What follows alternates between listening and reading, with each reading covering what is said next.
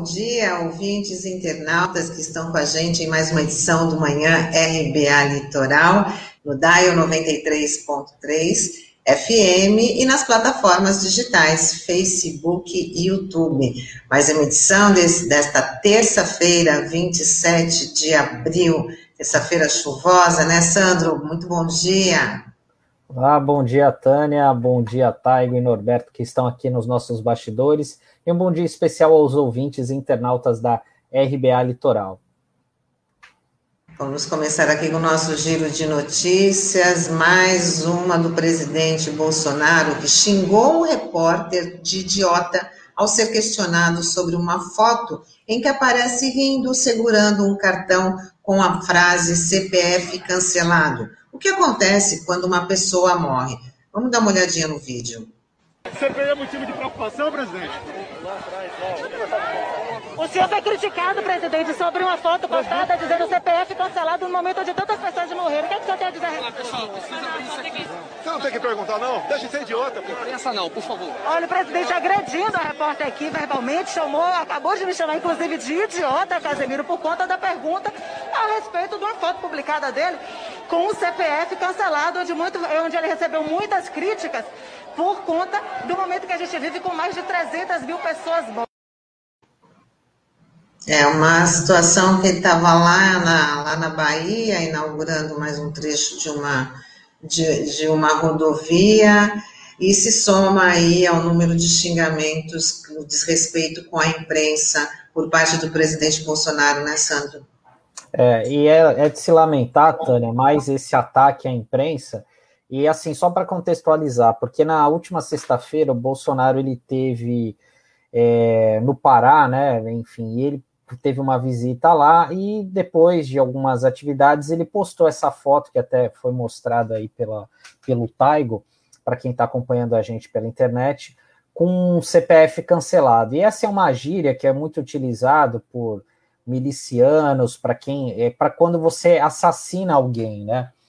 É, quando, como se fosse uma espécie de quando você mata alguém, né, sem motivo aparente e é um, algo que assim é um jargão que não é não é não deveria ser utilizado e, e é, tem muito mau gosto até por conta da situação que a gente vive por conta da Covid-19, né? E na última sexta-feira, o Sindicato dos Jornalistas do Pará e até mesmo a OAB é, do Pará publicou, é, fez uma nota de repúdio a essas ameaças, essa, essa hostilização do presidente Jair Bolsonaro. E ontem ele tava, teve uma agenda lá na Bahia, né? E, e, houve esse questionamento por parte dessa jornalista da TV Aratu, que é uma afiliada do SBT, né?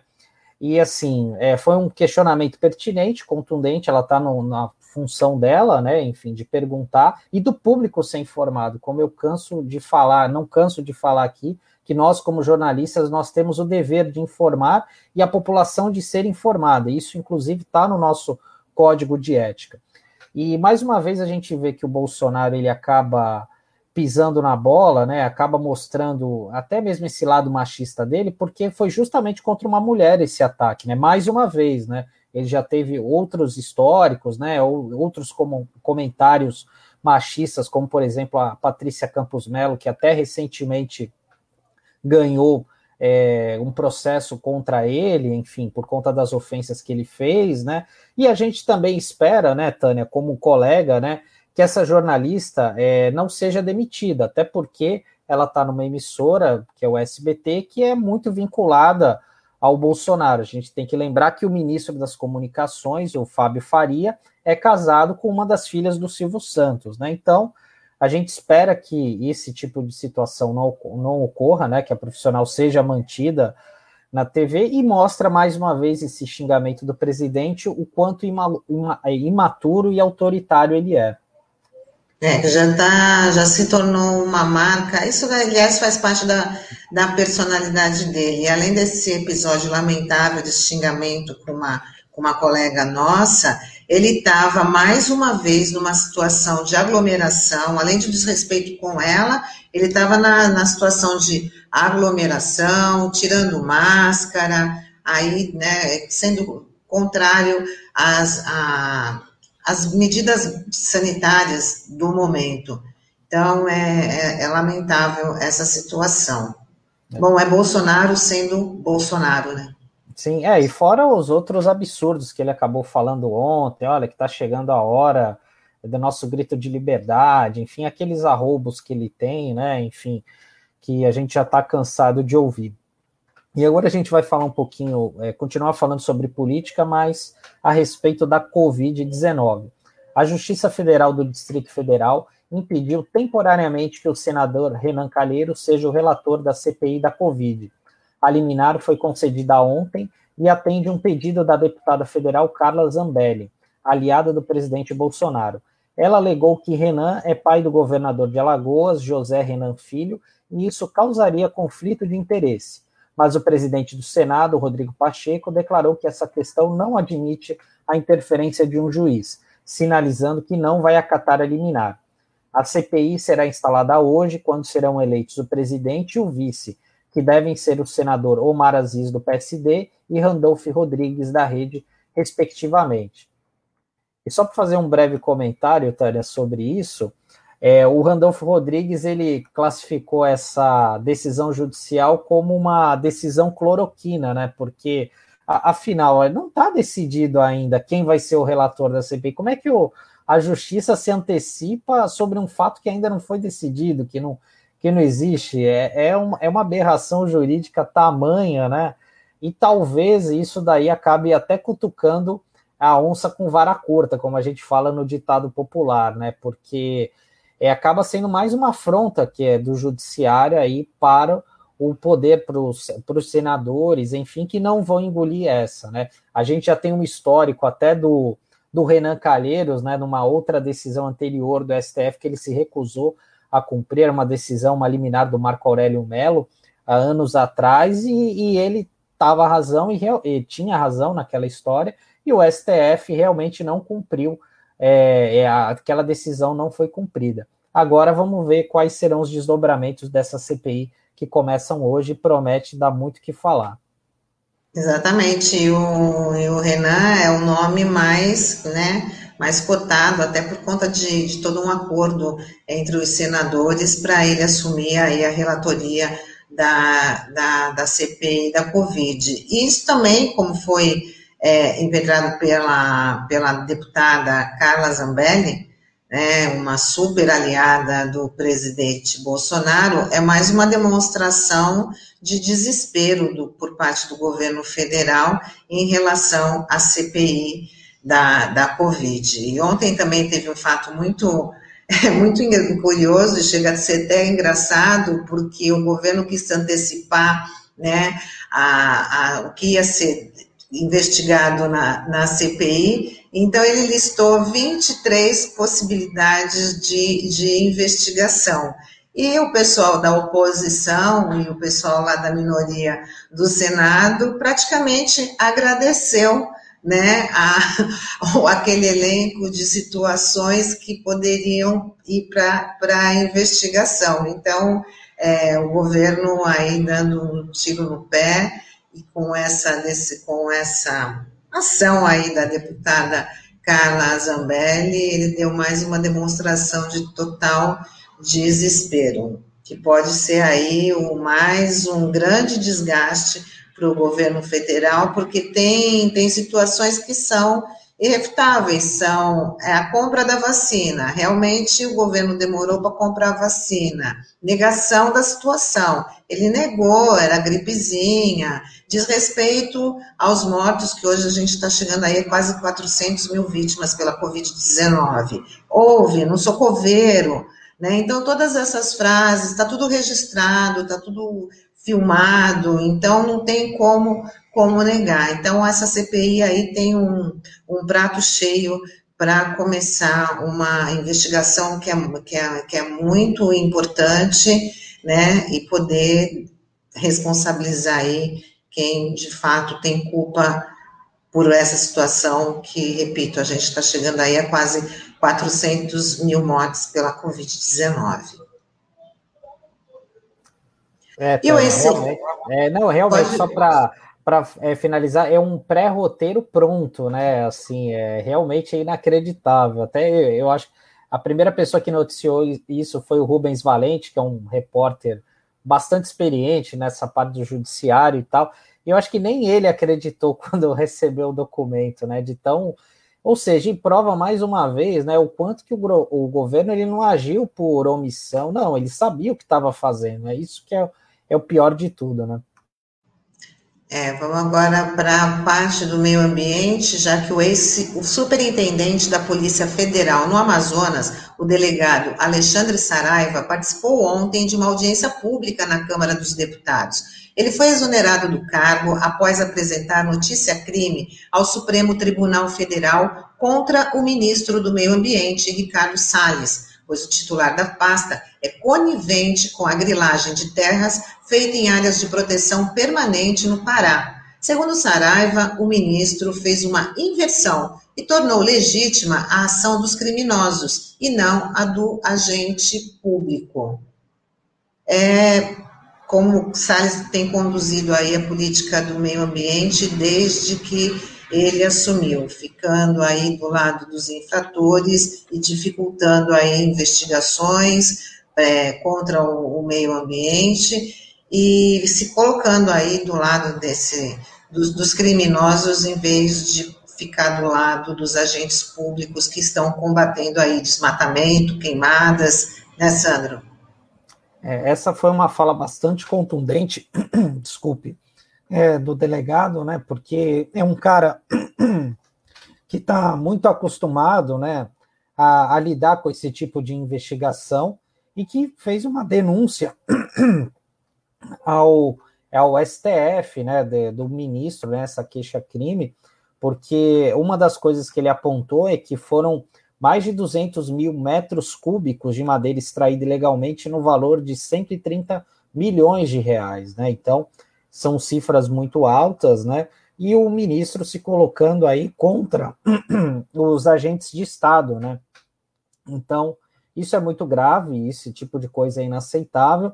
E mesmo assim, né, a tropa de choque do governo Bolsonaro tentou evitar desqualificar o delegado, impedir o depoimento dele, é, que ocorreu na Câmara, né, na Comissão de Legislação Participativa, enfim, né? Mas o delegado ele foi firme ali nas acusações, é, manteve a sua postura, né? Enfim, e é, foi e mostra mais uma vez o descaso da atual gestão com, a, com as políticas de meio ambiente. Ontem, no programa de ontem, a gente até, até mencionou aqui, né? É, das promessas não cumpridas do governo Bolsonaro, dizendo que ia ampliar é, é, é o, o, ampliar o número de o custo, né, enfim, os investimentos na fiscalização na parte ambiental, e isso acabou não ocorrendo. Já no dia seguinte vieram os cortes no orçamento, prejudicando inclusive a parte da fiscalização, né? Então, é o ministro Salles é, realmente é, ele é ele é, é ligado umbilicalmente aí com o presidente Bolsonaro e é um dos últimos aí que ministros que é, mais criticados que ainda permanecem no governo ao lado do Paulo Guedes na economia, que tem demonstrado ser um desastre total. Né? Bom, então vamos falar que o governo federal já deixou claro que não dá devida importância à realização do censo, né? Um instrumento aí tão importante para mostrar o retrato do Brasil. Tanto é que o orçamento não prevê recursos para este levantamento. Quem vai conversar com a gente sobre isso é o José Pascoal Vaz, na coluna Economia Sem Complicação, e a gente já vai embarcá-lo aqui com a gente.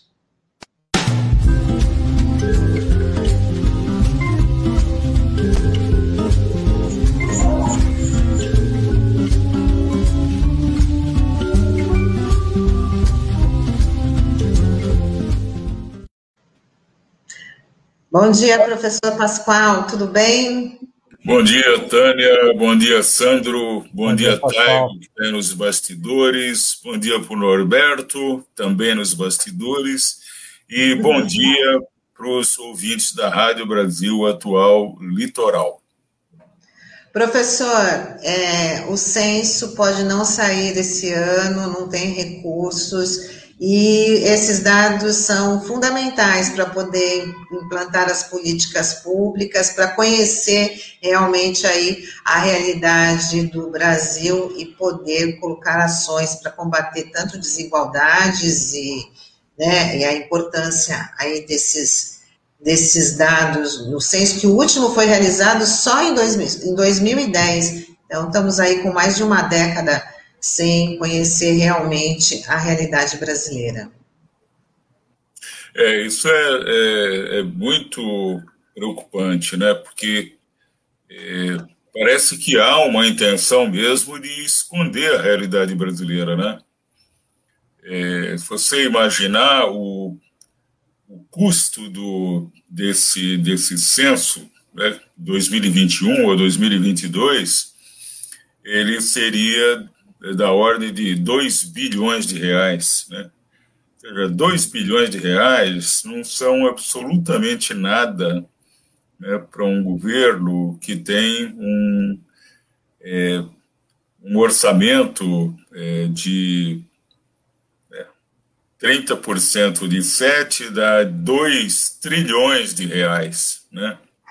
Já é, os 2 bilhões não são absolutamente nada é, se você comparar com os benefícios que traz, né, a falta desses dados é a mesma coisa que um, você estar tá num hospital e você não ter é, medidor de pressão, você não ter termômetro, né? É, é absolutamente impossível o médico te avaliar né, sem essas é, condições, né?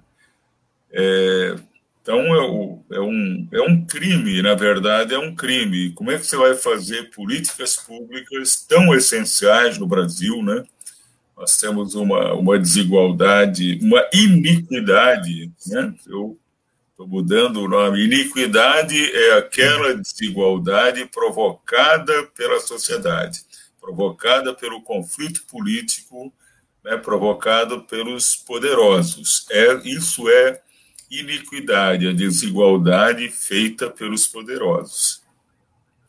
É uma iniquidade que a gente tem das piores do mundo. Há indicadores mostrando que nós somos o último lugar em quase 200 países, né? nós somos o último lugar, é, segundo alguns indicadores. Segundo outros, nós só tem uns cinco ou seis piores que a gente, né?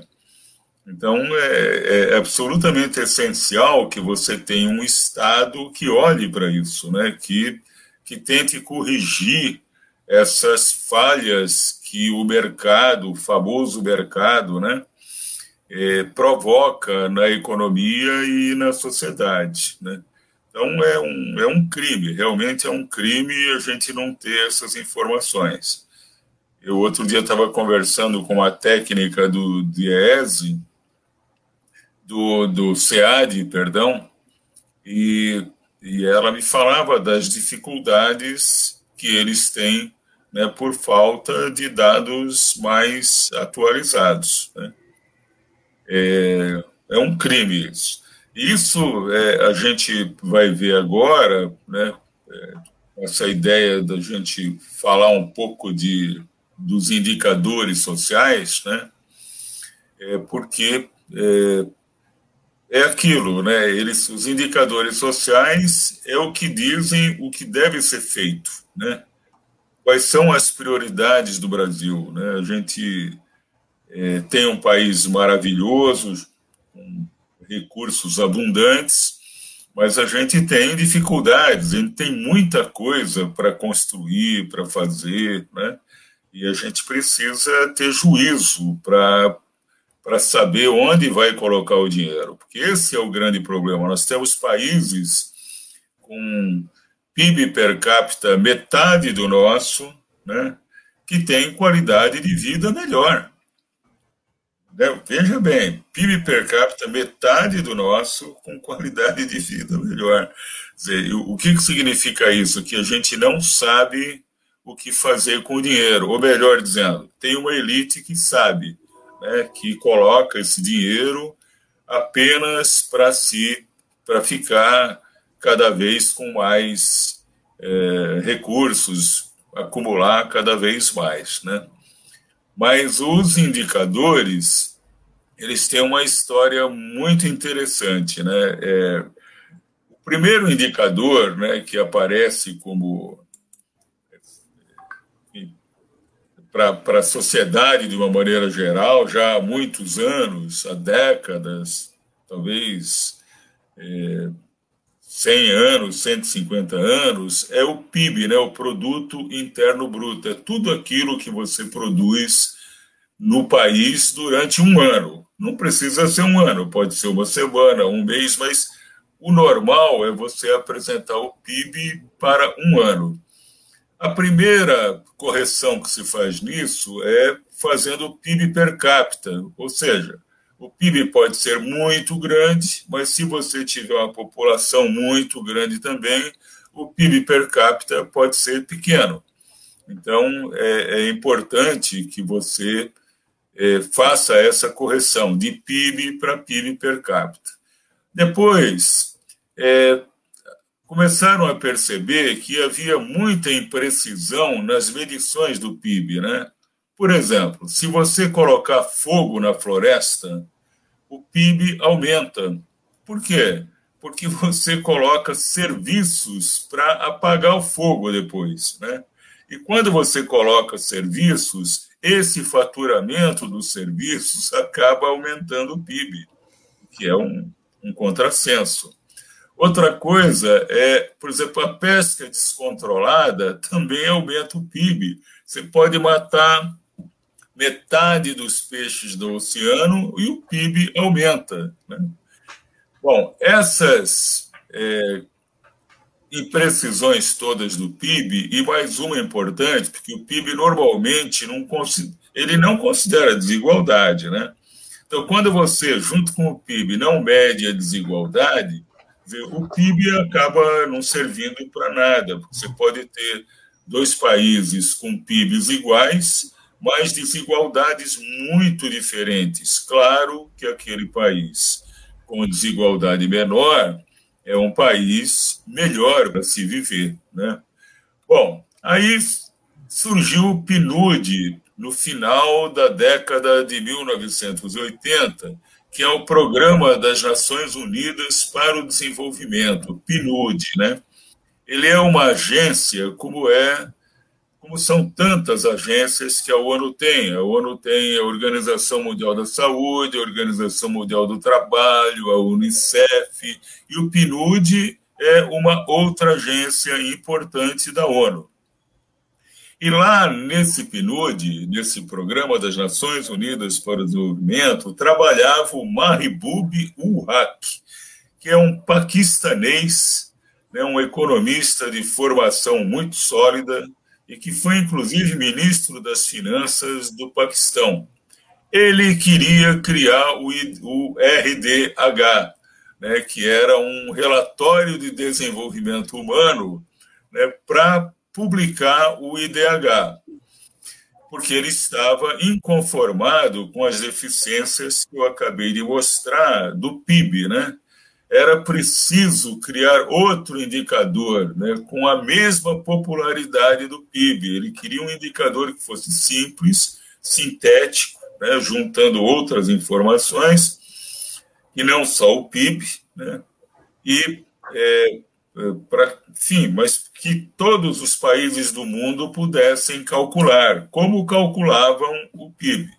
O Amartya Sen, e essa é uma historinha muito bonita, o Amartya Sen, que depois veio a ser o Prêmio Nobel de Economia de 1998, ele achava isso impossível, ele brigava com o Mahbub Haq, né, achando que isso não era é, não era possível fazer.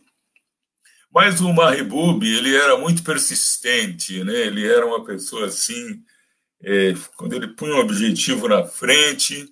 E aí, em 1990, eles fizeram o primeiro relatório de desenvolvimento humano, quando nasce o IDH, o Índice de Desenvolvimento Humano. O número de países nessa época era assim por volta de 50, quer dizer, em 200 países que você tinha no mundo, eles conseguiram fazer isso para 50. Estavam bastante deficientes, né? Hoje, eles já fazem para 183 países do mundo, né? Eles calculam o IDH para 183 países. Bom, é uma história triste, mas bonita ao mesmo tempo. É a morte do Hack em 1998, aos 74 anos. Ele morre e no relatório desse ano, porque todo ano, a partir de 1990, o PNUD publica um relatório, né? O de 98, o Amartya Sen, já com o Prêmio Nobel de Economia, ele escreve uma crônica é, nesse relatório de 98, elogiando muito o hack. É muito bonita essa crônica que ele faz. É assim, chega a ser emocionante mesmo, né? O respeito que ele tinha pelo Mahbub, o hack, pela persistência dele em fazer essa, essa, enfim, em criar o IDH, né? Bom, o IDH ele considera o PIB ou renda per capita, né? É, há uma pequena diferença que qualquer hora a gente explica melhor, mas é praticamente a mesma coisa para efeito do, desse indicador do IDH. Ele considera então a renda per capita, considera a saúde. saúde, eles, o indicador é, é a expectativa de vida. E na educação, eles têm dois indicadores, que é anos de escolarização efetiva e anos de escolarização esperada. Né? Eles fazem uma média dos dois, e esses três indicadores, educação, saúde e renda per capita, acabam compondo, né, numa fórmula muito engenhosa, que também não vai dar para eu explicar agora, né, precisaria mostrar melhor, mas é uma fórmula muito engenhosa, eles calculam então o IDH. Além disso, eles percebiam que mesmo tendo melhorado muito, né, quando passam do PIB para o IDH, né, eram necessários outros indicadores. E eles eh, fizeram indicadores comparando gêneros e fizeram indicadores comparando a pobreza, a pobreza absoluta e a pobreza relativa dos países. Agora, o IDH ele ainda tinha grandes defeitos, né? Ele não considera, por exemplo, a qualidade do item que está sendo medido. Quando você, por exemplo, compara a educação, anos de escolaridade em Cuba, 12 anos, Brasil, oito anos, pode parecer que Cuba tem é, 12 e o Brasil tem oito, que Cuba é melhor em 50%. Mas isso aí não leva em conta a qualidade. Se você levar em conta a qualidade, a diferença entre a escolarização em Cuba e a escolarização no Brasil é muito maior, né? Porque a qualidade da educação é, em Cuba é muito melhor do que a qualidade da educação no Brasil, né? A outra, o outro grande defeito, falei que eram dois, né? Além da qualidade, outro grande defeito era que o IDH não considerava a desigualdade, né? Então você podia ter dois países com o mesmo IDH, você podia chegar à conclusão que os países eram iguais em termos do, do modo de vida oferecido à população, mas se você tivesse um país muito desigual e o outro menos, bem menos desigual, é claro que esses países teriam qualidade de vida diferente. Eles fizeram uma primeira tentativa, lá por volta de 1992, de colocar a desigualdade, mas não deu muito certo nessa época. E depois, em 1910, eles aí sim, eles pegaram os trabalhos de um economista chamado Atkinson, muito conhecido e que inclusive foi orientador do Piketty, né, quer dizer, famoso Piketty. É, e aí eles criaram um indicador com desigualdade. Né? É, por exemplo, é tão importante você considerar a desigualdade que no relatório, é, no último relatório que saiu, que é 2020, referente a dados de 2019, se você não considerar a desigualdade, em 183 países, o Brasil é o 84. Se você considerar a desigualdade para todos os países, o Brasil é tão mais desigual que os outros países que a, ele, a colocação dele passa de 84 para 104. O Brasil perde 20 posições. E agora vem. Você é, está falando, é, é, realmente é um assunto é, muito importante, né? Que você tá, é, essa questão da desigualdade, e é uma discussão que vai longe aqui, né? Esses indicadores, e, e tem como ponto central justamente essa questão do censo, né? Da gente estar tá no, no escuro, né? Tá como aquele famoso dito popular, né? Tá que nem no cego no meio do tiroteio, né? E a gente, infelizmente por conta de uma questão, uma falha no planejamento de uma má vontade do governo federal, a gente infelizmente não vai conseguir ter esses dados, né, de uma maneira adequada para fazer essa leitura, né, infelizmente que a gente tem, que você falou do ambiente macro, mas até do IDHM, né, que é o índice dos municípios, né, que isso tem sido muito importante para o desenvolvimento, definição de políticas públicas, né, Pascoal? Queria te agradecer é, pela, pela tua participação, Pascoal, que a gente daqui a pouquinho já tem que chamar o entrevistado aqui, o, o Fábio Mesquita. Eu só vou terminar, em claro. 30 segundos eu termino claro. Uma grande mudança que aconteceu no IDH agora, neste último relatório, que é a pressão sobre o planeta, a pressão que cada país exerce sobre o planeta, né? que tem uma importância muito grande. Só para eu vou dar dois exemplos. A Noruega, que é o primeir, a primeira colocada em IDH, quando você não considera essa pressão, quando você considera, ela cai de primeira para o 16 lugar. Ela perde 15 posições. Os Estados Unidos, que são o 17 quando você não considera essa pressão sobre o planeta, ele cai para 62, ou seja, perde 45 lugares. Então, é muito importante que a gente preste atenção nesses indicadores, porque esses indicadores mostram quem está trabalhando a favor de você ter uma atmosfera melhor e quem não está trabalhando. Né? Os Estados Unidos são e a Noruega são dois exemplos né, de, de é, que mostram a importância desse indicador. É verdade, professor. É muito, é uma diferença assim, né, gigantesca. Professor, muito obrigada aí pela participação. Né? A gente já vai chamar aqui. Hoje tem o Fábio Mesquita, que vai também conversar com a gente aí sobre, né, sobre a pandemia. E a gente Nossa, já... Meu querido Fábio. É isso aí, ele já está aqui, né, já, já tá aqui com a gente. Tem um valor extraordinário. Nossa, vou ficar aqui assistindo o meu amigo Fábio falar. Ele está onde? Já vai chegar. A gente só vai trocar aqui no, no, no mosaico, por isso sei, sei. Vale, a pena, vale a pena assistir, né, ah, professor? Claro, claro que eu vou ficar assistindo. Um grande tá abraço então. para vocês, Sandro, Tânia e ouvintes da Rádio Brasil Atual Litoral. Obrigado aí pela atenção. A gente que agradece. Boa semana. Tchau, tchau. Obrigado, tchau, Vocês, Obrigado. Tchau.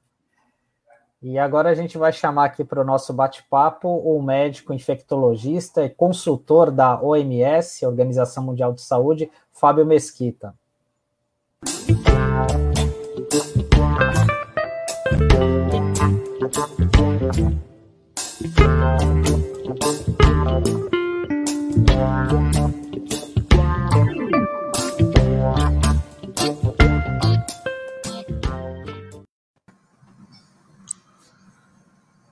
Bom dia, doutor Fábio, seja bem-vindo.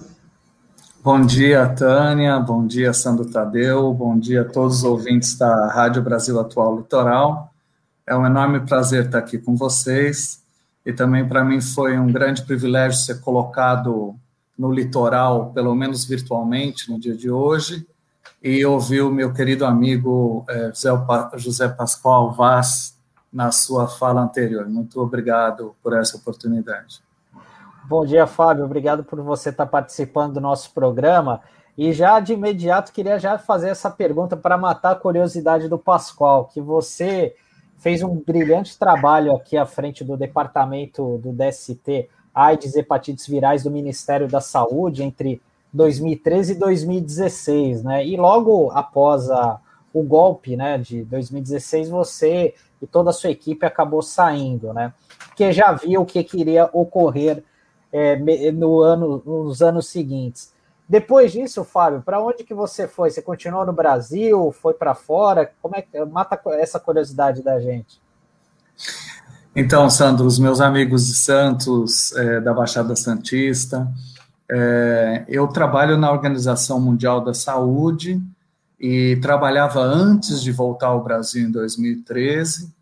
É, e quando terminou, uh, teve o, o, o impeachment da Dilma, eu pedi demissão do Ministério da Saúde em 2016 e voltei para a Organização Mundial da Saúde.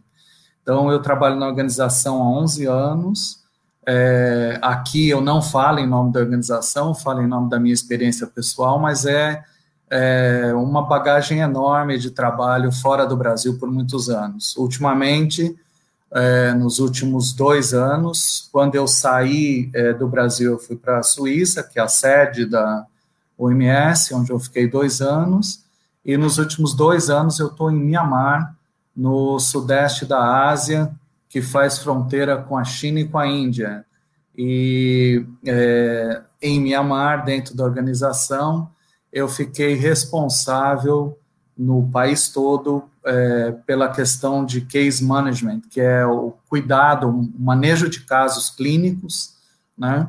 Pela experiência que eu tinha com vírus desde 1987, o HIV, depois, a partir de 1990, com hepatites virais, é, eu acabei ficando responsável por toda a área de orientar o governo de Mianmar no manejo de casos e na proteção dos profissionais de saúde. Essa era a minha principal responsabilidade no, desde março do ano passado. Então, fazendo um pouco mais de um ano é, que eu estava à frente desse trabalho. É, eu estou no Brasil desde o dia 29 de março, numas férias, e me preparando para voltar para Mianmar em junho é, é, desse ano. É, essas férias é, são por uma situação política circunstancial que o país está vivendo nesse momento e que as pessoas que trabalham para a ONU e tinham famílias saíram é, do país para tirar as famílias de lá.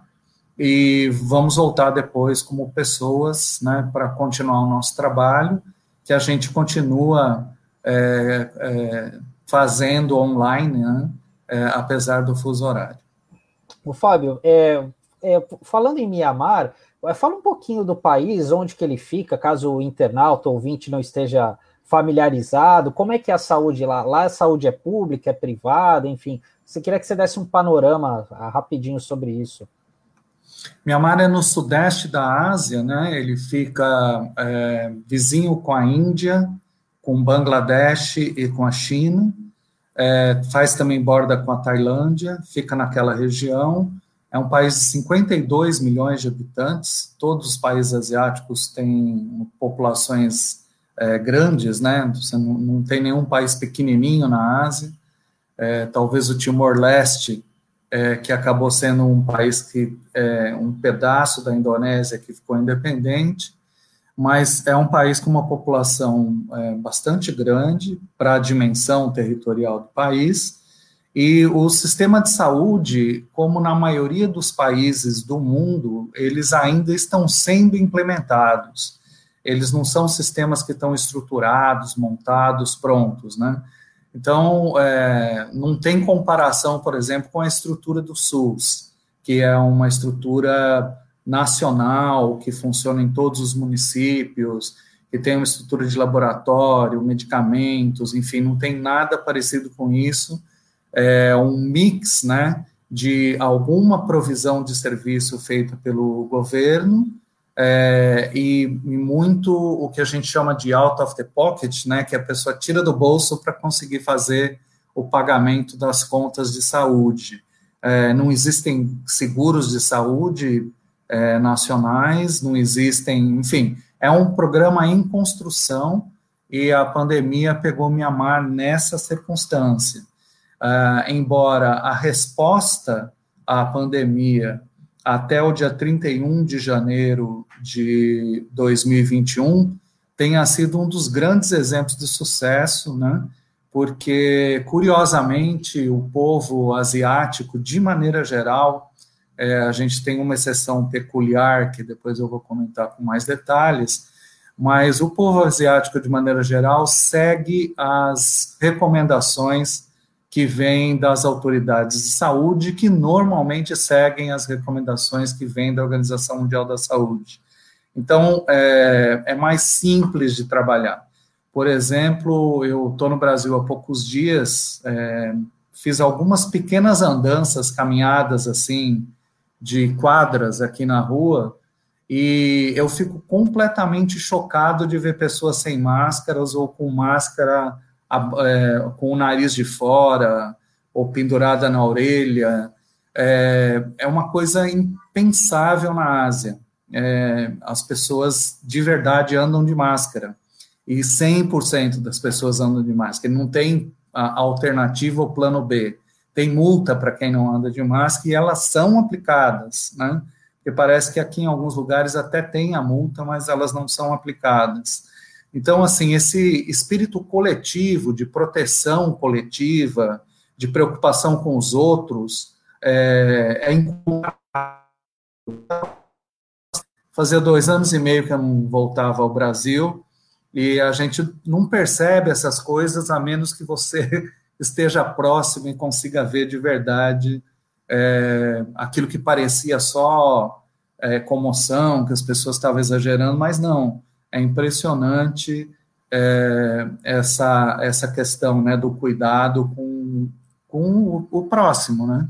O cuidado com a família, com os amigos, com as pessoas queridas, enfim, né? É, isso aqui tem me chamado a atenção. Doutor Fábio, só reforçando aí nossa alegria de ter você aqui com a gente no nosso Manhã RBA Litoral. E você descreveu aí uma realidade muito distante da nossa, como você mesmo falou que já está observando. Né? Eu queria que você falasse para os nossos ouvintes, os nossos internautas, né, a, a sua avaliação a respeito da situação no país. É, você falou que, que é impensável ver pessoas sem máscaras, né, que os negacionistas, é, e hoje a gente tem o exemplo de cima, a gente tem o, o exemplo do governo claro. federal dando o mau exemplo, na verdade. Ontem mesmo, né, foi divulgado bastante que o ex-ministro da Saúde, o general Eduardo Pazuello, foi flagrado no, dentro de um shopping center, totalmente sem máscara e ainda debochou, né, quando foi questionado sobre isso. Hoje também será instalada a CPI da Covid no Senado, né, para poder é, investigar as ações ou as não ações do, do governo federal. Queria que você fizesse um resumo dessa situação que, que o Brasil está vivendo diante da pandemia, com quase 400 mil mortos pe, pela doença, falta de vacina, né? Queria que você fizesse aí um, um, um resumo dessa situação que não está nada favorável, né, doutor? É, Tânia, assusta, porque assim, como eu trabalhei com AIDS muitos anos e trabalhei pelo mundo todo, é, nós sempre fomos um motivo de orgulho. O Brasil era uma referência, então qualquer lugar que a gente chegava, as pessoas percebiam a gente, nossa, que trabalho fantástico vocês fizeram, que coisa incrível, que exemplo. E hoje é exatamente o contrário, né? Até o Paulo Coelho já escreveu sobre isso, que hoje a visão que o mundo tem do Brasil é de é, um lugar é, com é, imensa falta de coordenação, de governabilidade e de resposta a um problema de saúde que nós sabemos responder muito bem. Né? Por exemplo, o PNI, o Programa Nacional de Imunizações, é um dos mais famosos do planeta Terra, tem excelentes resultados. Né? Como a gente pode chegar numa situação em que a gente tem vacinado com segunda dose nessa altura do campeonato, né? A gente tem vacinado com segunda dose uma percentagem tão pequena da população, né? Assim, é realmente é, impressionante como a gente mudou a característica de ser uma referência positiva para passar a ser uma referência negativa. Agora, isso se compara a países que têm lideranças semelhantes, né? Se a gente lembrar os Estados Unidos sobre o governo do Donald Trump, a gente tinha uma situação muito parecida, né? Se, é, só pegando um pouco do histórico da pandemia, a pandemia começou em dezembro de 2019, é, na China, em Wuhan, ela migrou para a Europa, é, e já em 30 de janeiro de 2000, é, perdão, do, 30 é, de janeiro de 2020, é, a OMS já decretou é, é, uma emergência de saúde pública né, em relação à questão do Covid. Imagina, os primeiros casos começam em dezembro de 2019, 30 de janeiro já tem a decretação de uma emergência global de saúde pública. No, em março, a OMS decreta pandemia, né, mostrando que isso é realmente uma epidemia que pegou o planeta todo e que tem uma dimensão acima daquilo que a gente poderia imaginar. A pandemia, quando foi decretada em março, a Europa era o epicentro. O epicentro saiu da Ásia foi para a Europa. E um pouco depois, o epicentro, é, mais ou menos em junho, julho, passa a ser o epicentro as Américas, né? incluindo os Estados Unidos, é, México, Peru e Brasil. E hoje, né, é, o epicentro da epidemia é principalmente o Brasil, é, depois a Índia, depois os Estados Unidos, voltou para a Índia. Mas se a gente pega as lideranças né, desses três países e pega o Donald Trump na época em que os Estados Unidos virou o epicentro, né? pega o Narendra uh, Modi, que é o primeiro-ministro da Índia, e pega o Jair Bolsonaro, que é o presidente do Brasil, eles têm comportamentos extremamente semelhantes, né? Que são comportamentos de negacionismo, comportamentos de não seguir recomendações, né? Por exemplo, na Índia foi celebrado recentemente, apesar do número de casos, um festival hindu, né? É, a, a, margem do rio é, Gandhi, né? Gandhi, é, e o festival chama Kumbh Meda, esse festival é um festival que as pessoas vão ao rio, onde foram é, jogados seus ancestrais, né? E vão é, se lavar no rio. É uma coisa parecida com aquilo que é, o ministro Nunes Marques é, quis fazer, né? De autorizar as pessoas a irem à igreja, templos, etc. e tal, colocando a religião acima da ciência e acima do risco e pondo essas pessoas para se misturar, entrar em público e, com isso, correr um risco extremo né, de é, contaminação. Só vale lembrar que, por exemplo, a Índia tem uma população que é sete vezes a população do Brasil. Né? Isso significaria, se a gente fosse comparar o número de casos que a Índia tem hoje, que é impressionante, é um número de casos diários bastante impressionante, bateu o recorde por cinco dias seguidos. Só que, é, se você comparar as populações, o Brasil precisaria ter é, 30, 100 milhões de casos para se comparar ao que a Índia tem hoje. Né? E o Brasil tem é, atualmente 17,6 milhões de casos. É, então, assim, a Índia está com problema, mas o Brasil está com um problema pior proporcional à população. E os Estados Unidos, que chegou a ser o líder, né, acabou perdendo tanto em mortalidade, hoje em mortalidade o Brasil, proporcional à população, já superou os Estados Unidos, né, principalmente com a mudança do governo dos Estados Unidos, que com o Biden é, trocou completamente a coordenação da resposta, a política que passou a ser aplicada e ampliou bastante as medidas que deveriam ter sido tomadas para conter a pandemia. Essas medidas, elas são medidas que foram anunciadas no começo da pandemia. Elas não são medidas novas, né?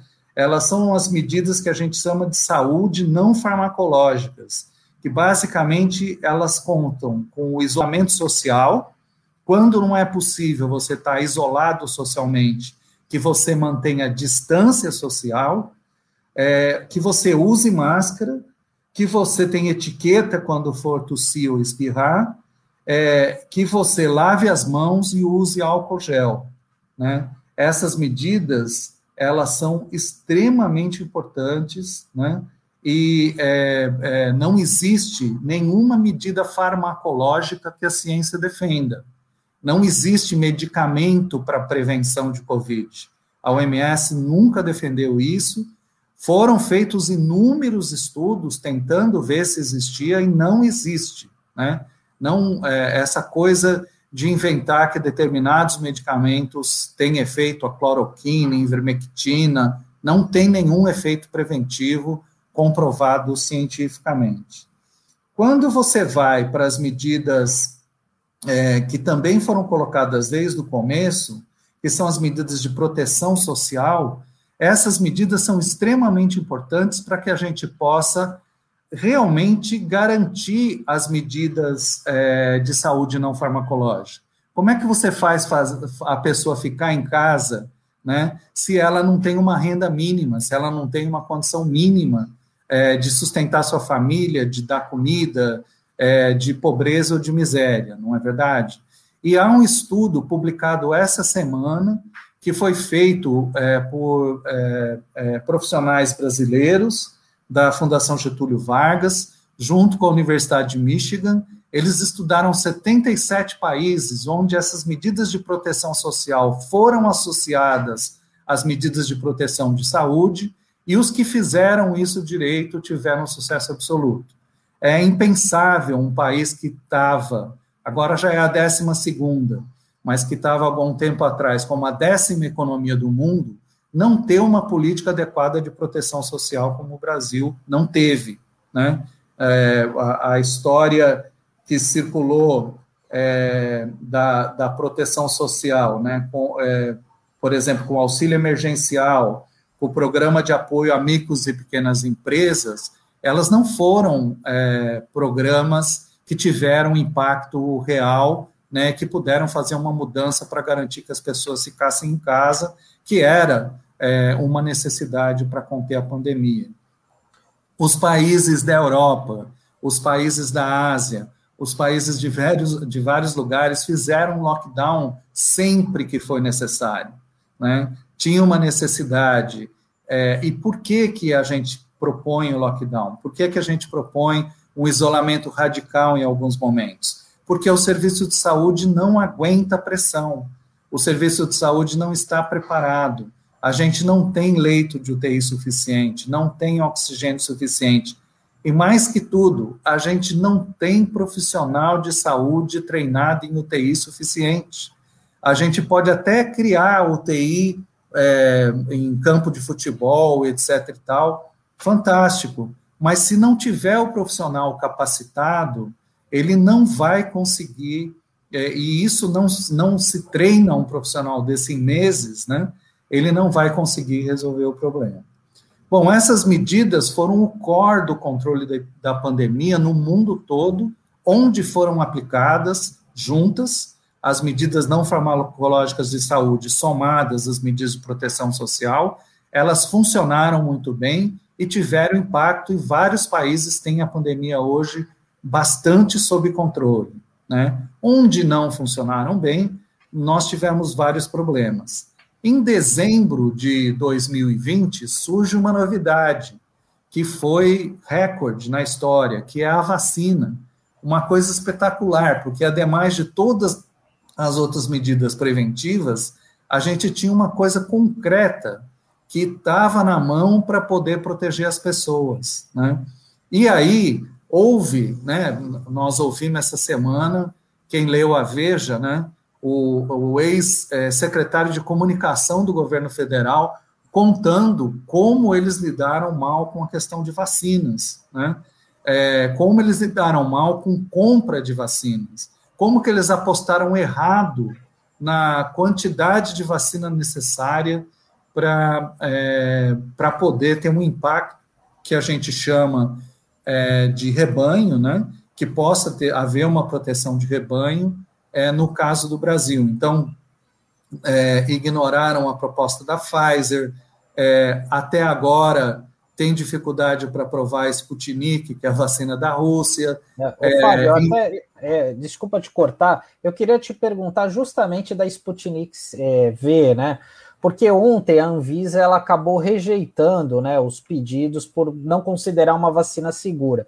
E o que me chamou bastante atenção nessa, é, nessa justificativa apresentada pela Anvisa é porque é, a Sputnik V ela traz adenovírus replicantes. Você, como especialista da área, o que, que, seria isso? Porque eu até fiz uma pesquisa rápida, eu não achei nada a respeito disso da Sputnik. Eu não sei se foi algum erro da Anvisa, mas surpreende por ela já estar tá sendo aplicada em mais de 60 países, né? E só aqui no Brasil a gente tem mais de 66 milhões de doses já compradas por estados e até prefeituras, né? Eu queria que você falasse um pouquinho dessa da Sputnik, né? Enfim, dessa situação e se você acha que está tendo alguma espécie de guerra comercial aí, enfim, nos bastidores para evitar a entrada dessa vacina aqui no Brasil.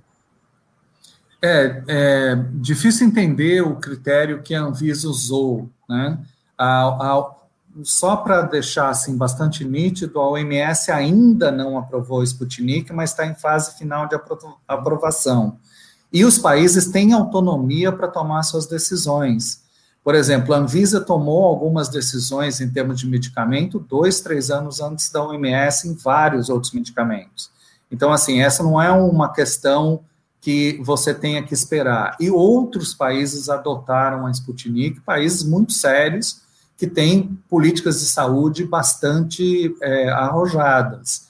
É bastante estranho, porque, assim, existem pelo menos quatro formas de vacina, né? Tem as vacinas clássicas, e a Sputnik é uma vacina completamente clássica.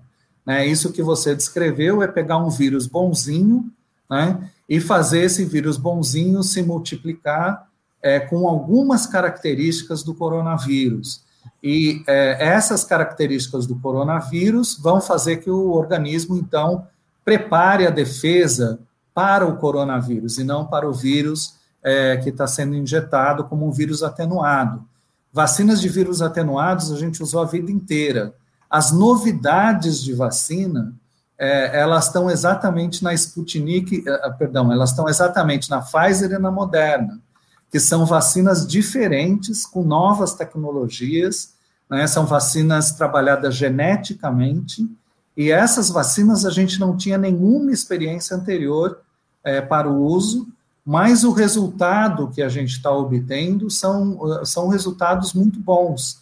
Então, assim, não haveria motivo para restrição nem das vacinas clássicas, como a Sputnik, que é a mesma coisa da Coronavac, que é uma vacina clássica, ou é, da, da vacina da AstraZeneca, que também é uma vacina mais tradicional, com as vacinas mais modernas, que é o caso da Moderna, propriamente dita, e da Pfizer, que são é, uma nova geração de vacinas que a gente nunca aplicou para nenhuma outra vacina. As outras a gente tem antecedentes da vacina de pólio, da vacina de hepatite, é, a gente está acostumado com essas vacinas, né? A vacina de vírus atenuado, que é o caso da Sputnik, é uma vacina com a qual a gente está bastante acostumado. Então, assim, não teria nenhum motivo para esse bloqueio, né? Da forma com que foi feita na sessão de ontem da Anvisa, é, que foi, um, um, me pareceu um, alguma coisa que não era técnica a discussão, né? Me pareceu é, algum nível de bloqueio político. Se a gente pensar anteriormente, né, cabe a gente lembrar que com a Coronavac, que era produzida na China, também houve todo um alarde, né, sobre o risco de virar jacaré, sobre uma série de coisas da vacina porque era produzida na China. Então, assim, aparentemente, é, é, os, alguns segmentos da gestão atual consideram que o único é, país do planeta capaz de produzir ciência e tecnologia adequada seria os Estados Unidos da América, né? Ou talvez alguns países europeus, como o caso da AstraZeneca. Então, assim, essa não é uma verdade, né? E o, o mundo consegue se defender é, com muita capacidade de produção e de e produção científica, né? Veja, por exemplo, a produção é, espacial, né? Quem consegue fazer o que aonde, né? É, as capacidades são muito parecidas, né? Não existe um privilégio é, para um único país capaz de produzir tudo. De qualquer maneira, é, é, eu acho excelente as vacinas que estão é, oriundas dos Estados Unidos, não estou questionando isso, mas estou dizendo que outros países também têm plena capacidade de produção de é, vacinas de excelente qualidade.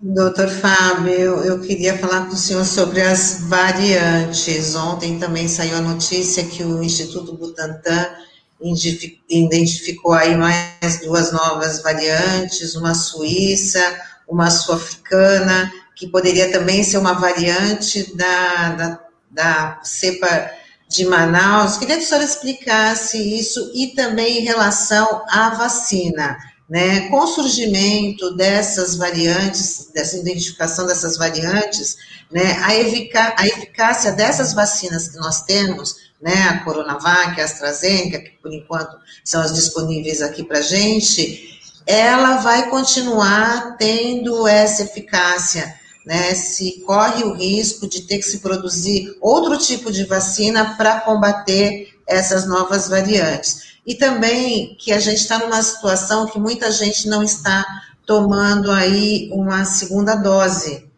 por falta da vacina e queria saber até que até isso compromete né, a eficácia, a proteção das pessoas.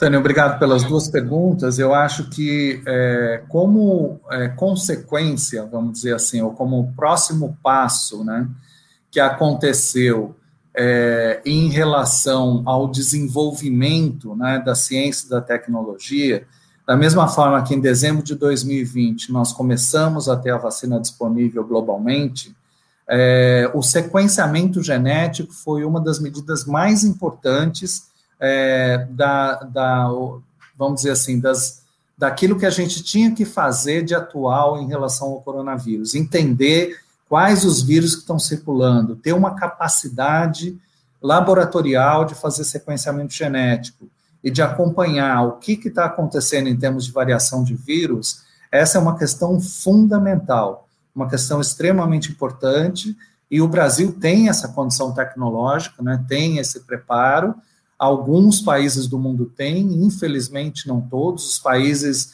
de média renda e baixa renda, poucos têm acesso a essa capacidade, mas a questão das novas variantes, ela está muito associada aos focos de descontrole da pandemia. E talvez, hoje, é, o que o mundo teme em relação ao Brasil que fez com que vários países fechassem as fronteiras, que fez com que vários voos fossem cancelados, que fez com que brasileiros hoje tenham dificuldade de ir para qualquer lugar desse planeta, ela está muito associada ao risco de uma pandemia sem controle que vai acabar produzindo novas variantes, né? O vírus não para de se multiplicar, foi assim com qualquer vírus da nossa história, né? Ele vai continuar se multiplicando, sobretudo se ele tiver espaço para isso. É claro que se as pessoas estiverem em casa, o vírus não tenha como se multiplicar e etc., se elas usarem máscara, se elas tomarem todas as medidas, é, não vai haver novas variantes. Mas se o vírus pode fazer o que ele quer, porque ele está solto, livre, e pode ter festa, pode ter, é, enfim, é, missa, pode ter culto, pode ter qualquer coisa para o vírus se espalhar, é claro que ele vai continuar se multiplicando. Então, essas variantes que vão sendo identificadas, elas são importantes que a gente faça o sequenciamento genético, entenda essas variantes para saber exatamente se as vacinas que a gente produziu até o momento vão ter impacto ou não nessas novas variantes. Até o momento, a gente não teve esse problema. Até o momento, as vacinas produzidas, todas elas que já estão no mercado, é, elas têm conseguido trabalhar bem com as variantes que estão produzidas até o momento. Mas o vírus não vai parar de produzir variantes enquanto a gente não contivê-lo, uh, não conseguir contê-lo, né? Enquanto a gente não conter o vírus, ele não vai parar de produzir variantes. Então, pode ser que chegue um momento em que o sequenciamento genético vai mostrar que essas vacinas produzidas já não são mais eficazes para as novas variantes que vão surgir. Então, essas questões são questões que chamam atenção e países como o Brasil, como a Índia, como foi os Estados Unidos até o começo desse ano, eram países que chamavam a atenção do mundo é, não só pelo problema interno, pelo é, aquilo que já estava causando internamente, que já seria bastante, né? mas também pela implicação que isso teria na pandemia no planeta todo, porque esses países poderiam continuar espalhando. Né? Eu é, tive o privilégio profissional né, de trabalhar em várias outras, é, vários outros momentos, com HN1, gripe suína, é, trabalhei com várias outras epidemias desse porte no tempo que eu trabalhava dentro da OMS, né? E aconteceu no passado, ou o que aconteceu mesmo com é, a, a, SARS, né, que era 20 anos atrás, a MERS, que era 12 anos atrás, e a, o, o Covid hoje, a grande diferença é a capacidade de circulação no mundo. Né? Hoje a gente tem um mundo realmente muito mais globalizado. Não tem comparação você viajar hoje e você viajar 20 anos atrás. Né? É assim, hoje é, você atravessa o planeta em um dia e meio é, sem muito drama. Né? No passado isso era muito complexo não tinham esses grandes aeroportos, esses grandes hubs né, de, de troca de aviões, essa coisa de circulação das pessoas, de mercadoria, esse nível de globalização. Por isso que hoje, é, uma das grandes preocupações quando a gente discute a agenda ambiental, né, está muito associada à questão de que esses vírus surgiram da degradação ambiental, né? e vão continuar surgindo se a gente não conseguir conter a degradação ambiental. E por isso, é, esse fenômeno da globalização é um fenômeno que hoje coloca um vírus como esse muito rapidamente espalhado é, em todo o planeta, né? E daí a preocupação de que surgir uma nova variante que a vacina não consiga conter, isso será um problema para o planeta, não só para o país da onde surgir a variante. Doutor Fábio, a vacinação, então, da, da Covid-19, se vai ser, você acredita que vai ser parecida, então, com a vacinação da gripe? Todo ano vai ter que ter a, a campanha de imunização? A gente já está aí na campanha da gripe novamente, né? Então, todo ano vai ter que ter duas campanhas contra a Covid e contra a gripe? A gente ainda não tem essa certeza, né? Eu acho que essa é uma questão que está sendo estudada, está sendo investigada. É, como a gente disse, eu acho que vai depender do grau de variação que a gente encontrar. É possível que isso venha acontecer, mas a gente ainda não tem essa certeza. Até esse momento, a gente está considerando que se a gente tiver uma capacidade é, de produção e uma capacidade de cobertura e uma capacidade é, de igualdade na distribuição, né? porque é, até essa semana 80% das vacinas aplicadas no mundo tinham sido só em países ricos, né? É, sendo que a grande maioria dos países de baixa e média renda não estão tendo acesso à vacinação é, no nível que seria necessário. Então, assim, a gente precisa de mais equidade, a gente precisa de mais é, é, é, vamos dizer assim, uma ação mais global uma ação mais coletiva é, para que a gente possa controlar essa pandemia, porque a pandemia não é um fenômeno local. É, mesmo que algum país consiga avançar no controle da pandemia, é, é, vai ter que manter esse esforço global para que a gente possa é, considerar o controle do vírus. Se mais para frente a gente chegar à conclusão de que só um, uma vacinação é, nesse momento não foi suficiente, é possível que a gente acabe tendo uma escala diferenciada, como a gente tem hoje para a vacina da gripe. Fábio, tem uma questão aqui do Taigo, é, é, importante. Pelo que você observou assim nessa, nessa tua breve estadia aqui no Brasil, se se sente mais inseguro do ponto de vista sanitário? é, em relação ao que você tem observado lá fora. E uma, uma segunda questão que eu já gostaria de, de emendar é que você acredita que essa situação da pandemia, é, de uma certa forma, vai provocar uma maior valorização do SUS, que a gente sabe que é subfinanciado e que precisa de mais recursos para ele efetivamente dar conta do recado, ou você é cético em relação a isso? Eu acho que essa, as duas questões são extremamente importantes, Sandro. Obrigado. A primeira questão, sim, eu me sinto muito mais inseguro aqui do que eu me senti em Mianmar. É, é interessante isso. É, eu não imaginava, antes de chegar de volta ao Brasil, de que eu me sentiria mais inseguro aqui em relação à Covid-19 do que eu me sentiria em Mianmar. Tem outras questões de saúde que eu estou conseguindo resolver aqui, que lá eu tinha dificuldade de resolver.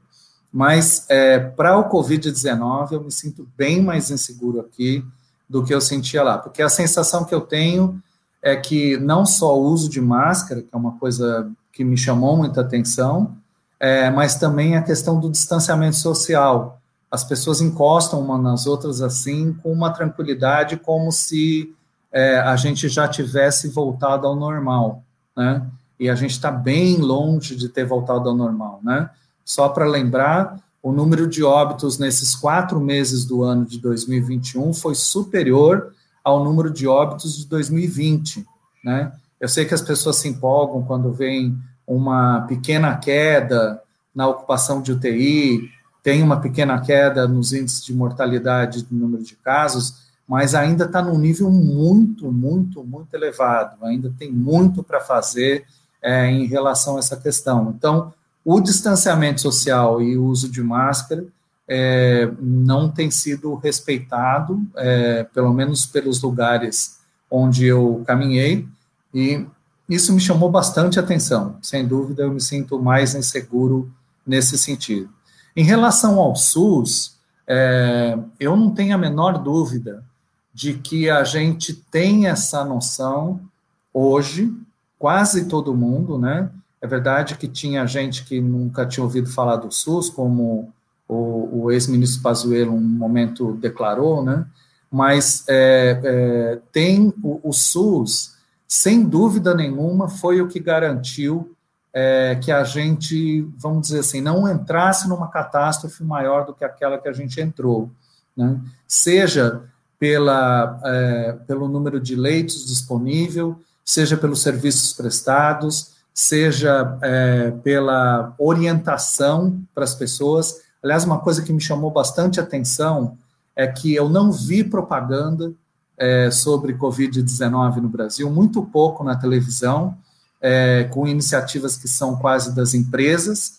Eu não vi propaganda governamental, por exemplo, é, nenhum outdoor, nenhuma coisa que chamasse atenção é, do tipo assim, olha, use máscara sempre, mantenha a distância social, essas coisas que tem no mundo inteiro, eu não vi aqui, me chamou um pouco a atenção isso, mas enfim, o SUS realmente foi extremamente valorizado, é, as pessoas entenderam é, que as vacinas é, provém do SUS, que o acesso a todos os serviços provém do SUS, isso já melhorou bastante nesse sentido.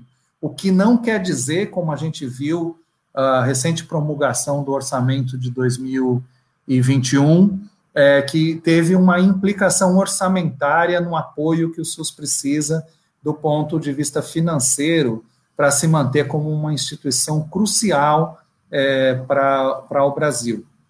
E a gente que conhece sistemas de saúde do mundo inteiro, principalmente de países do nível econômico do Brasil, de é, é, é, é baixa renda ou de média renda, o Brasil é um país de alta média renda, né?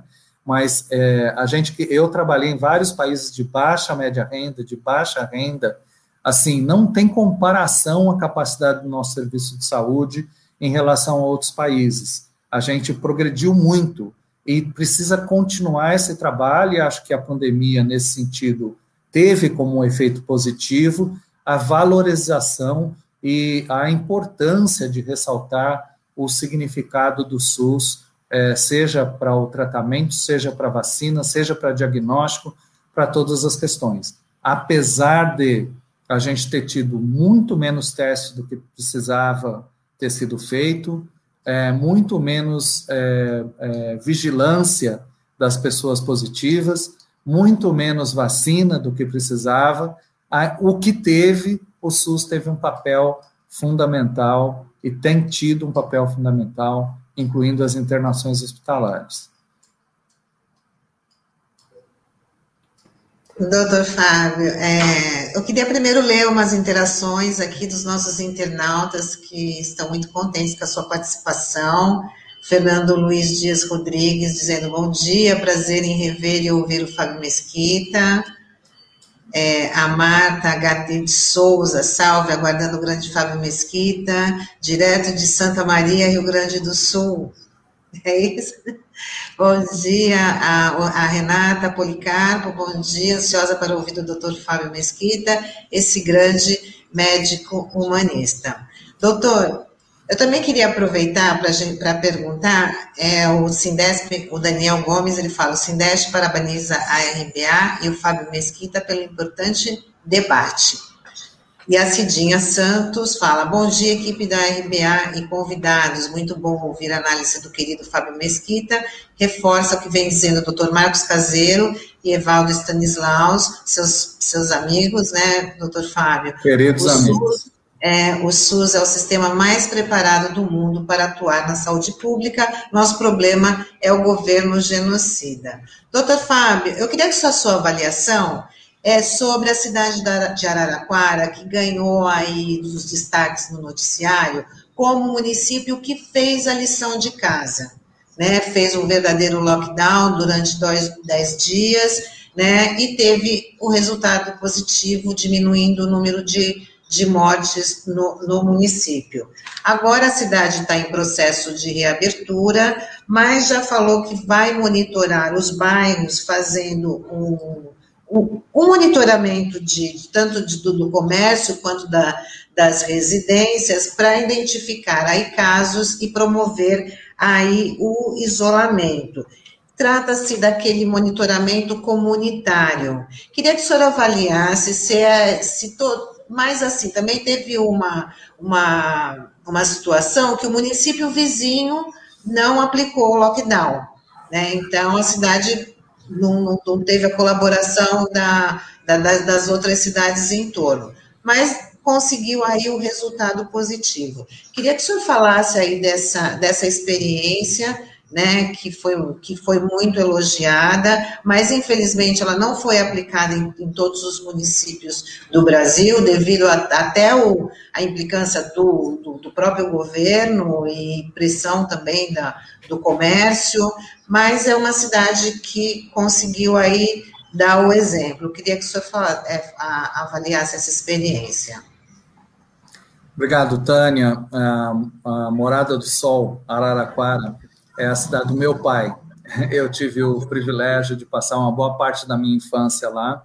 Tenho ainda muitos parentes, muitos tios, primos, e acompanhei de perto o trabalho que o prefeito Edinho é, comandou e foi bastante importante. Foi, sem dúvida nenhuma, é, uma coragem política, né, de você é, colocar o que é importante fazer do ponto de vista da saúde pública, é, apesar de todas as pressões é, de, dessa questão de que é preciso trabalhar. Como eu falei, eu, eu, não tenho dúvida de que a economia é uma questão importante, mas o, o Brasil é um país rico, né, em comparação com muitos países do mundo. O Brasil tem condições de distribuir renda melhor e de garantir é, uma política pública, né, é, daquilo que é, a gente chama de proteção social, de melhores condições. Então, a gente poderia ter tomado medidas mais sérias e deveria ter tomado em alguns momentos cruciais,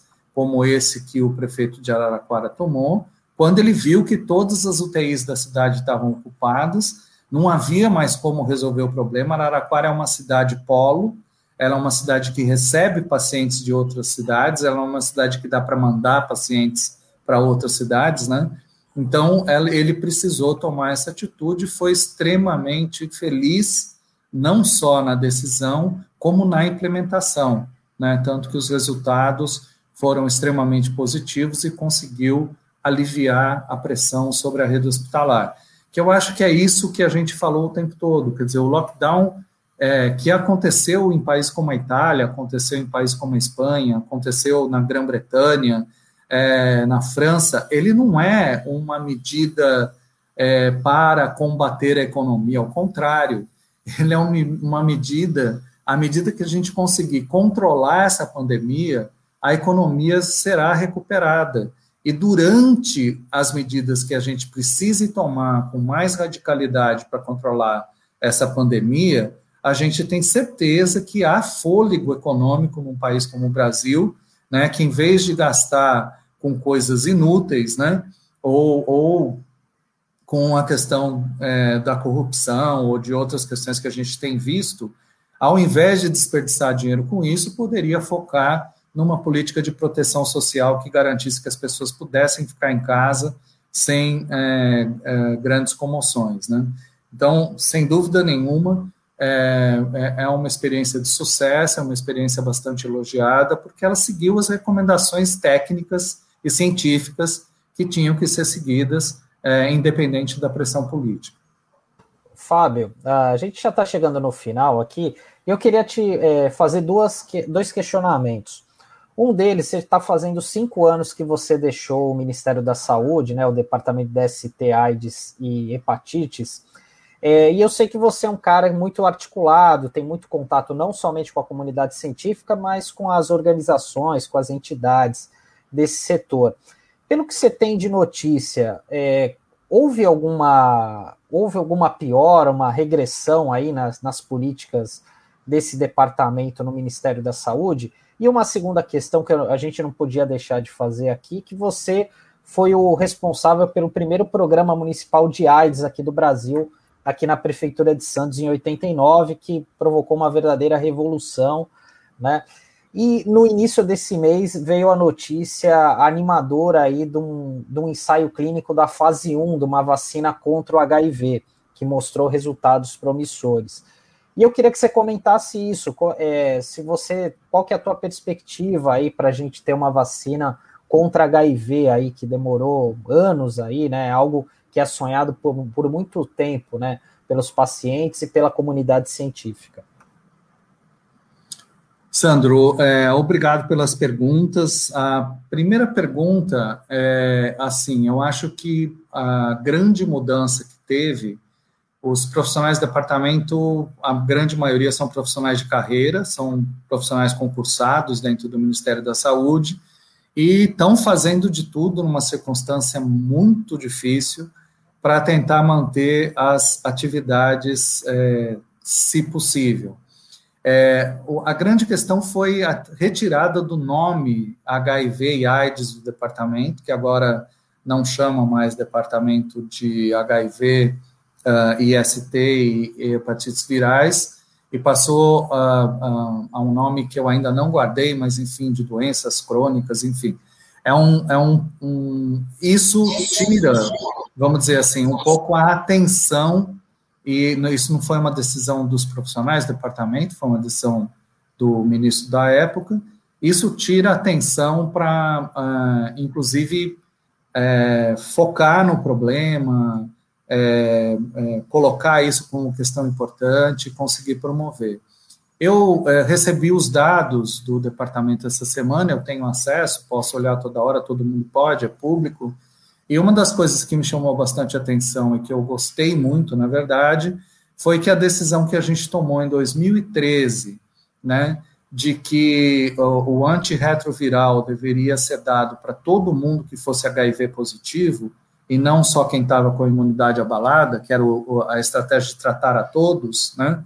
Essa estratégia nós tomamos aqui no Brasil dois anos antes da OMS, hoje ela é uma estratégia global, mas a gente tomou em 2013 na minha gestão, ela está tendo um impacto extraordinário. A gente teve uma queda de mortalidade por AIDS de 19% nos últimos cinco anos, e teve uma queda de novos casos de AIDS de 9% nos últimos cinco anos. Essas informações são interessantes e são um legado, vamos dizer assim, do, de uma decisão histórica é, que foi tomada em 2013. É, há problemas, há desafios, e é, eu não estou na melhor condição de responder sobre isso, porque eu não acompanho o dia a dia do departamento, mas esses dados me chamaram a atenção. Em relação é, à sua outra questão, que é a questão da vacina, né? Essa é uma questão que a gente discutiu várias vezes durante a pandemia. E é uma questão extraordinária, porque é, e também mostra, né? Eu vi curiosamente um astronauta que é ministro das ministro da Ciência e Tecnologia é, reclamando do orçamento de ciência e tecnologia que foi aprovado sancionado pelo governo né, na, em abril agora. É, foi bastante curioso, porque é um ministro do governo reclamando do investimento em ciência e tecnologia.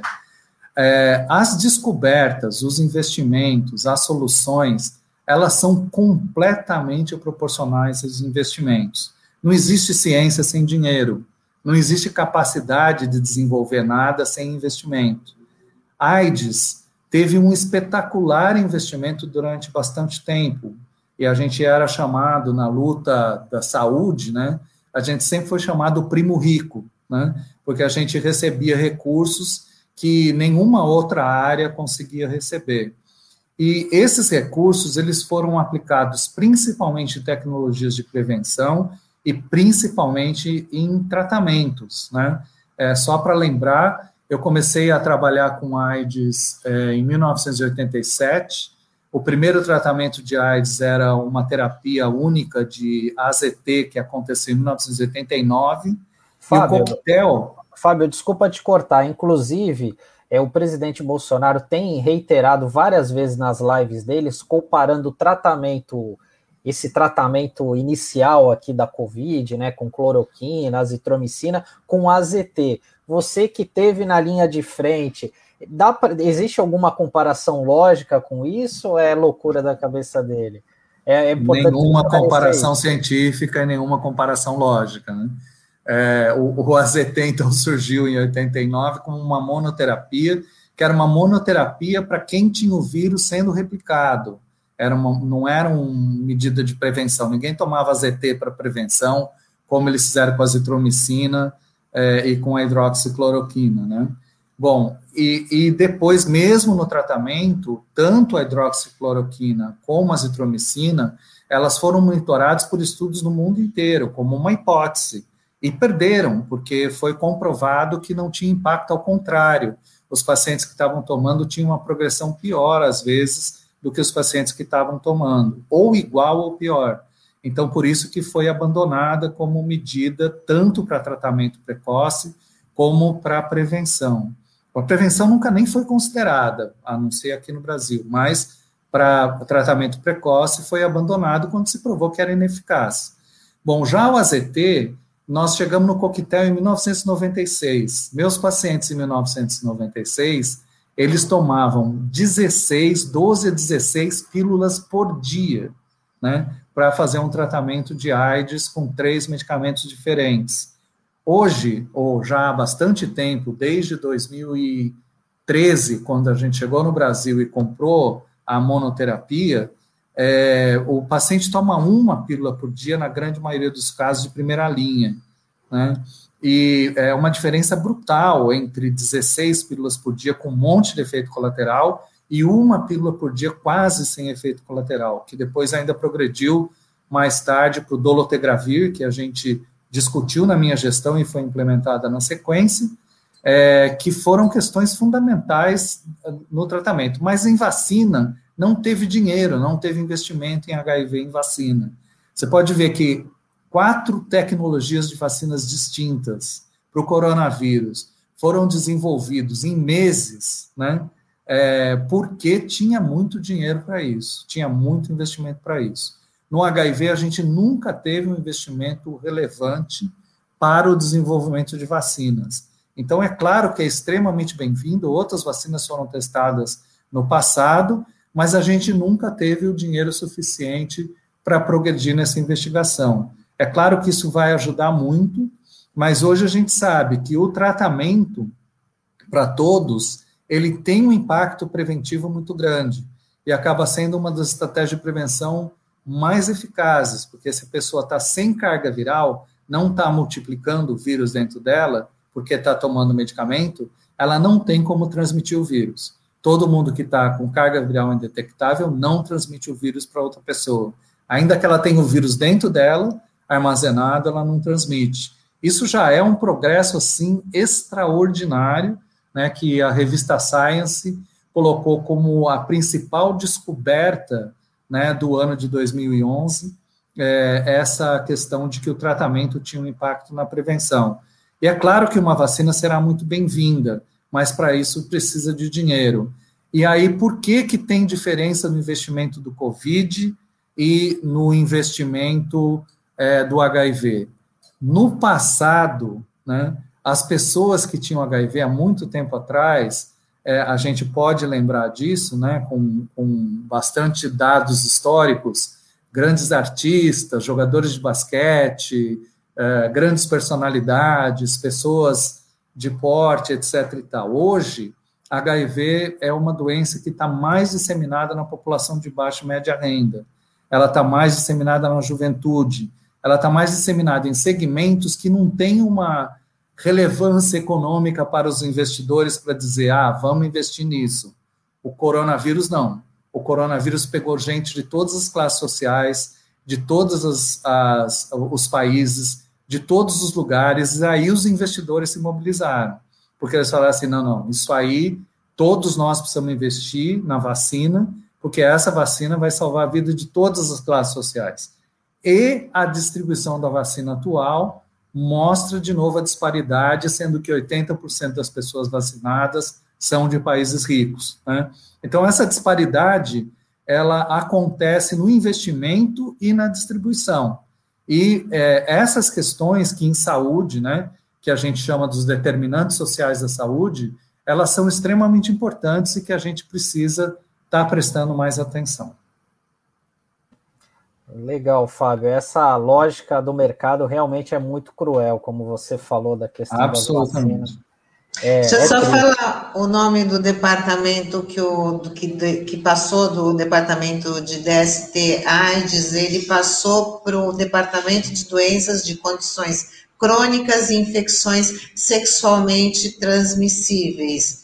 Que isso engloba tudo ali, é, hepatite, não é, doutor? já fica tudo muito junto e misturado, é isso aí? Nesse departamento? É. Não fica específico para AIDS, não é isso? Na nossa época já tinha bastante tempo, e quando eu fui diretor, já tinha hepatites e outras infecções de transmissão sexual. É, o que tem aparentemente de novo são outras doenças é, infecto-contagiosas é, que eram consideradas doenças negligenciadas, né? Doenças que têm um impacto menor na comunidade nos dias de hoje, é, como Hansen ou outras coisas, e também tuberculose parece que chegou a esse departamento, no meu entendimento. Eu acho que está mais misturado, tem uma frente muito ampla de coisas para serem cuidadas, né? Mas como eu falei, eu não estou acompanhando os detalhes, é, eu me interesso bastante por HIV, por hepatite, acompanho só o impacto que isso tenha tido em medidas que foram tomadas previamente.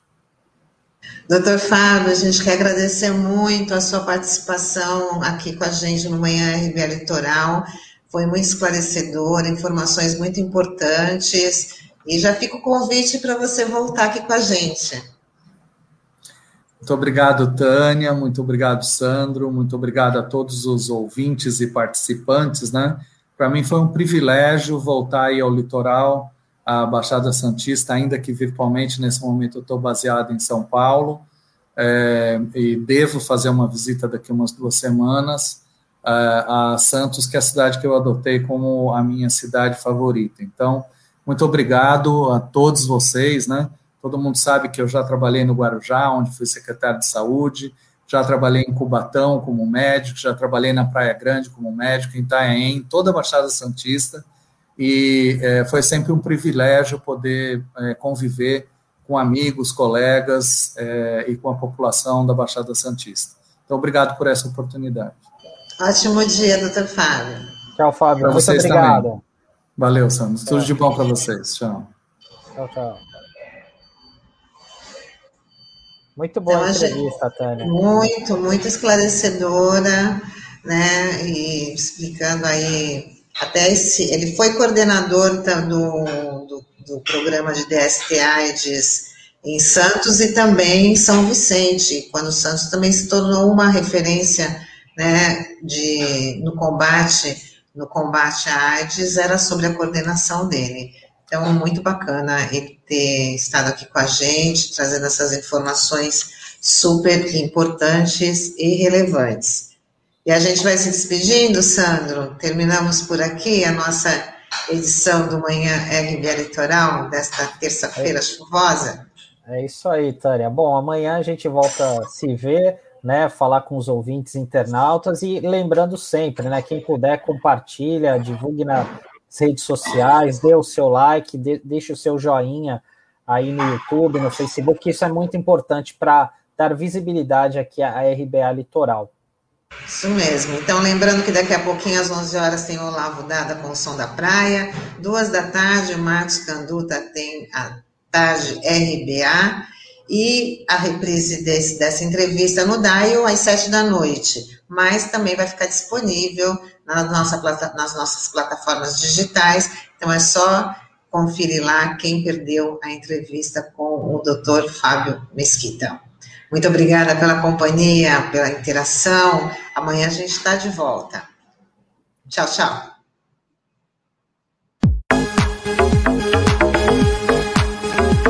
Rádio Brasil Atual Litoral é uma realização da Fundação Setaporte, apoio cultural do Sindicato Setaporte.